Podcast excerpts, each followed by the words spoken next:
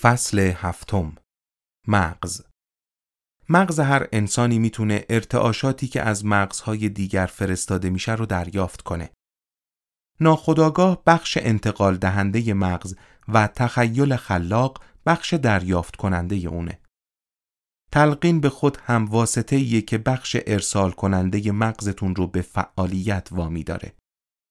همه ما با نیروهای غیر ملموس و مشاهد ناپذیر کنترل میشیم. برای مثال هیچ کس نیروی جاذبه یا نیرویی رو که پشت موجهای دریا وجود داره رو ندیده. هیچ کس نمی‌تونه بگه چرا زمین برای انسانهایی که روی اون زندگی می‌کنن غذا تولید می‌کنه. اما همه ما تحت تأثیر این نیروهای مشاهده ناپذیر هستیم. نیروی ذهن هم شبیه این نیروهاست.